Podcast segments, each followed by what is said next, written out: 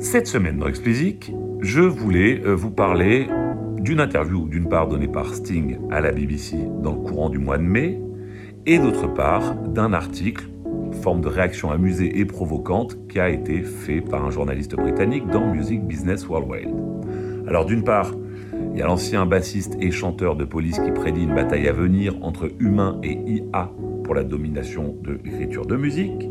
Et de l'autre côté, la question posée par le journaliste et que j'ai reprise dans le titre de cet épisode, est si vous avez peur des IA, ça veut dire que vous n'avez pas confiance dans votre musique. Et je précise encore une fois, c'est pas moi qui pose cette question, c'est le dit journaliste.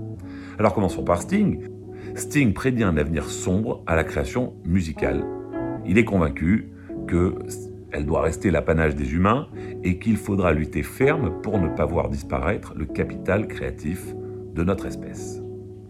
La sortie de Sting fait suite à la série de fakes générés par les IA dont nous avons parlé ici. Il continue en faisant le parallèle avec les effets spéciaux numériques dans les films. Ça l'ennuie à mourir et ne l'impressionne en aucun cas. Pour lui, la musique générée par les IA aura le même effet, ou plus précisément la même absence d'effet.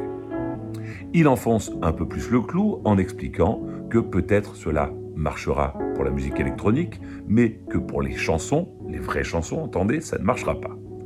Alors déjà, les artistes de musique électronique seront heureux de savoir qu'ils n'écrivent pas de vraies chansons et qu'ils ne cherchent pas à produire d'émotions.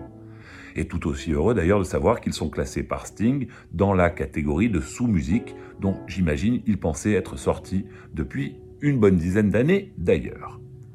J'ai beau avoir le plus grand respect pour l'artiste et pour l'homme, ça sent quand même très fort le c'était mieux avant toute cette histoire. Mais justement, n'étiquetons pas Sting gratuitement en ne tentant pas de comprendre pourquoi il défend cette position.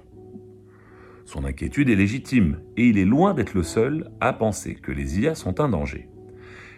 Un collectif représentant des acteurs de l'industrie dénommé Human Artistry Campaign s'est formé autour de cette idée de la nécessité de se défendre face à la prolifération des IA. Et qui dit défense dit loi autour du copyright. Alors où est-ce qu'on en est de ce côté-là? Côté américain, la position est hyper claire. Il n'est pas possible de protéger de la musique créée par une intelligence artificielle. Côté britannique, ce serait théoriquement possible de le faire, mais théoriquement. Et le point, précisons-le, est essentiel puisque ça va consister à placer ou non les créateurs et les intelligences artificielles sur un pied d'égalité. Il admet, Sting toujours, hein, que les intelligences artificielles génératives pourraient aider les artistes dans le processus de création. Et donc il leur reconnaît cette fonction d'outil ou d'assistant, pourrait-on dire. Mais il croit qu'il faut être extrêmement vigilant pour ne pas les laisser prendre le pouvoir. On est un peu là dans du Skynet dans Terminator. Hein. Alors suite à cette interview, le fameux Eamon Ford a publié dans Music Business Worldwide un article dont il n'était pas possible que je vous parle pas. Alors qu'est-ce qu'il nous dit Eamon Ford? Tout d'abord, il note qu'auparavant, le sujet sur lequel les médias mainstream comme la BBC interrogeaient les pop stars qu'ils recevaient était le streaming et le peu d'argent qu'ils rapportent. Depuis quelques mois, il explique que ça a changé et que c'est devenu la concurrence des IA et l'impact sur la, création. Le sujet était brûlant déjà dans l'industrie depuis un petit moment, quelques années, mais maintenant, il intéresse également le grand public puisque la BBC pose des questions dessus. Ensuite, il explique que même si le sujet dont s'empare Sting et le Human Artistry Campaign est légitime, se contenter de penser humain égale bien et machine égale mal rend le sujet beaucoup trop émotionnel. Le sujet doit être plus subtilement abordé et il lui semble évident que les machines ne peuvent, du moins à l'heure actuelle, que reproduire des clichés d'émotions humaines qui nous sont immanentes, là où la beauté de la création consiste à transcender ces émotions ce sujet quasi philosophique réglé, il prend la direction du réel sujet, le business. Mais, enfin, pas vraiment pour lui le réel sujet, mais le réel sujet pour les artistes. Et sur ce point nouveau, il comprend pas bien pourquoi en fait, on s'inquiète parce qu'il a raison d'ailleurs. Il pense que les législations existantes, on vient de le voir avec l'exemple américain, et à venir, pour l'exemple britannique et, européen globalement, devraient permettre de résoudre facilement le problème. Le point sur lequel il est plus véhément est le suivant, et c'est celui dont on parle jamais. Si les artistes ont peur de la musique générée par des IA, c'est aussi qu'ils ont peur que le public, leur public, s'en empare. Et en d'autres termes, pour Ford, ça veut dire qu'ils ont peur que les IA leur volent leur public. Si c'est le cas, il pose la question qu'est-ce que cela dit de votre foi en votre propre musique? Hein? C'est pas bête comme, euh, comme point de vue. Et en tout cas, c'est pour ça que je vous en parle, parce que ça m'a semblé aussi pertinent qu'original. Pour conclure, il résume que le débat est sous-tendu par deux idées fausses. La musique générée par une IA est, par définition, mauvaise et destructrice première idée fausse. D'autre part, deuxième idée fausse, la musique créée par un humain est par définition bonne et vertueuse.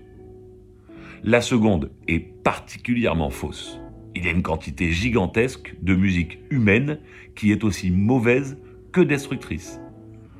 Alors mauvaise, ça dépend des goûts bien sûr, mais du moins que personne n'écoutera jamais. Et destructrice, inutile de vous rappeler des catalogues qui euh, servent de base aux fraudes en tout genre et qui sévissent dans le streaming. Alors toutefois, cette mauvaise musique humaine, il faut bien le voir, est indispensable pour que la musique qui est exceptionnelle et nécessaire puisse briller de mille feux. En substance, l'art ne peut pas être uniquement génial, il a besoin de contraste. Et donc si vous, artistes, avez peur que la musique générée par une IA vous vole votre public, alors cela ne montre pas sous son meilleur jour le respect que vous avez pour les uns et l'idée que vous vous faites de l'autre. Ford pense que l'industrie musicale a toujours eu un problème d'appréciation du public, supposant très souvent savoir ce qui est le mieux pour lui. Alors quelquefois ça fonctionne, et le public vit un moment inoubliable grâce à la vision de quelques-uns. Mais d'autres fois, ça ne marche pas et pas du tout, et là on plonge dans la satire qui vire au ridicule. Alors si vous vous sentez en danger, alors vraiment soyez inquiets, car il, est pardon, possible que vous laissiez des plumes dans la bataille puisque les IA seront plus efficaces pour faire bouffer n'importe quoi à un public qui s'en fout. Sinon, gardez confiance dans la capacité du vôtre, de public, à faire la différence et à faire des choix en direction de la qualité, voire de l'excellence de votre proposition. Allez, c'est tout pour cette semaine. Comme d'habitude, si vous ne l'avez pas encore fait, abonnez-vous à la newsletter, le lien est en description. Pour me soutenir, mettez-moi 5 étoiles sur Apple et abonnez-vous, quelle que soit la plateforme. Allez, bon week-end à tous et à la semaine prochaine.